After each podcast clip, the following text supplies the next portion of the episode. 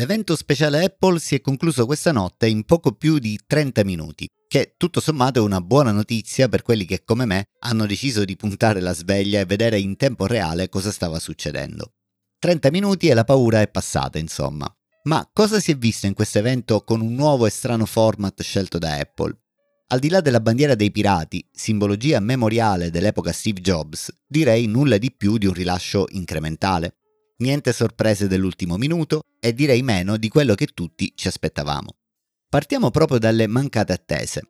Brutta sorpresa per tutti quelli che si aspettavano un restyling funzionale di design dei Magic Mouse.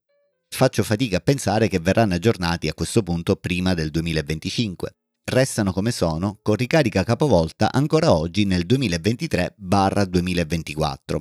Resta quindi aperto il mistero dei famosi cavi USB-C colorati di cui abbiamo parlato nelle vecchie puntate e che, pensavamo o ipotizzavamo, fossero parte della dotazione dei nuovi accessori. Sul fronte aggiornamenti invece una buona notizia finalmente.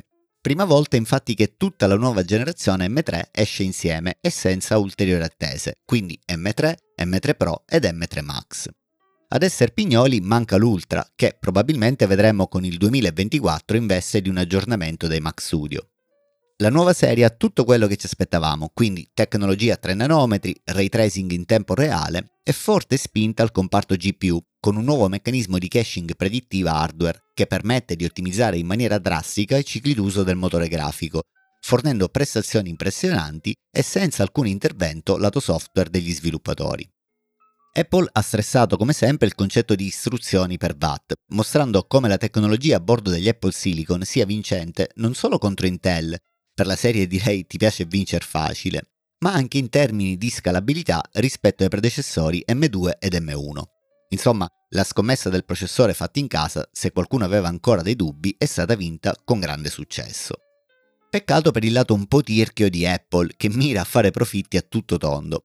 Mi riferisco ad esempio alla dotazione di base di memoria, che resta ancora nel 2023-2024 di 8 GB per gli iMac e di buona parte dei MacBook Pro ad eccezione dei modelli con M3 Pro ed M3 Max, che partono, scusate ma mi viene da ridere, da 18 GB, ben 2 GB in più della vecchia serie, e 36, quindi ben 4 GB in più della vecchia dotazione a bordo dei Max. Con tutto rispetto parlando, ovunque mi giro la richiesta che sento di più in assoluto da tutti quelli che con il Mac ci lavorano è la RAM. Ed Apple che fa? Lascia tutto invariato vendendola peraltro come optional a peso d'oro.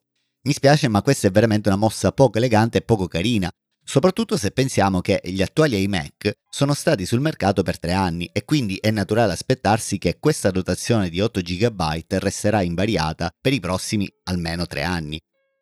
Sempre sullo stesso argomento, purtroppo, tutti quelli che si aspettavano una veste semi-pro degli iMac resteranno delusi, visto che la nuova incarnazione degli iMac vedrà solo il modello base del nuovo chip, quindi M3 liscio senza altri fronzoli, e con un massimo di 24 GB di RAM. Niente nuovi piedistalli, niente nuovo redesign e niente nuove telecamere. Il display è leggermente più luminoso, ma ovviamente non sarà possibile usarlo come display esterno per un Mac portatile, ad esempio. Ed i MacBook Air, citati peraltro da Tim Cook proprio in apertura del keynote? Per qualche ragione ignota di marketing, i MacBook Air sono rimasti ancorati al passato. Niente bump speed e niente aggiornamento per questa serie di computer che, probabilmente non si meritava un posto in questo evento e vedranno invece un update silente più avanti nel 2024. Niente iPad, niente joint venture con Capcom, niente pivot nel mondo del gaming, almeno niente di esplicito, niente di niente. Apple, mi viene da pensare, ha semplicemente deciso di pompare un po' le vendite stagnanti dei suoi computer, introducendo quello che probabilmente aveva già pronto da mesi, che di per sé è una cosa ammirevole vista nella sua interezza, ma guardando ai singoli particolari come la RAM e l'attenzione ai meccanismi di ricarica del Magic Mouse ad esempio, mette un po' di tristezza. Costantino da questa parte del microfono, da Apple Park Cupertino è tutto, buona giornata.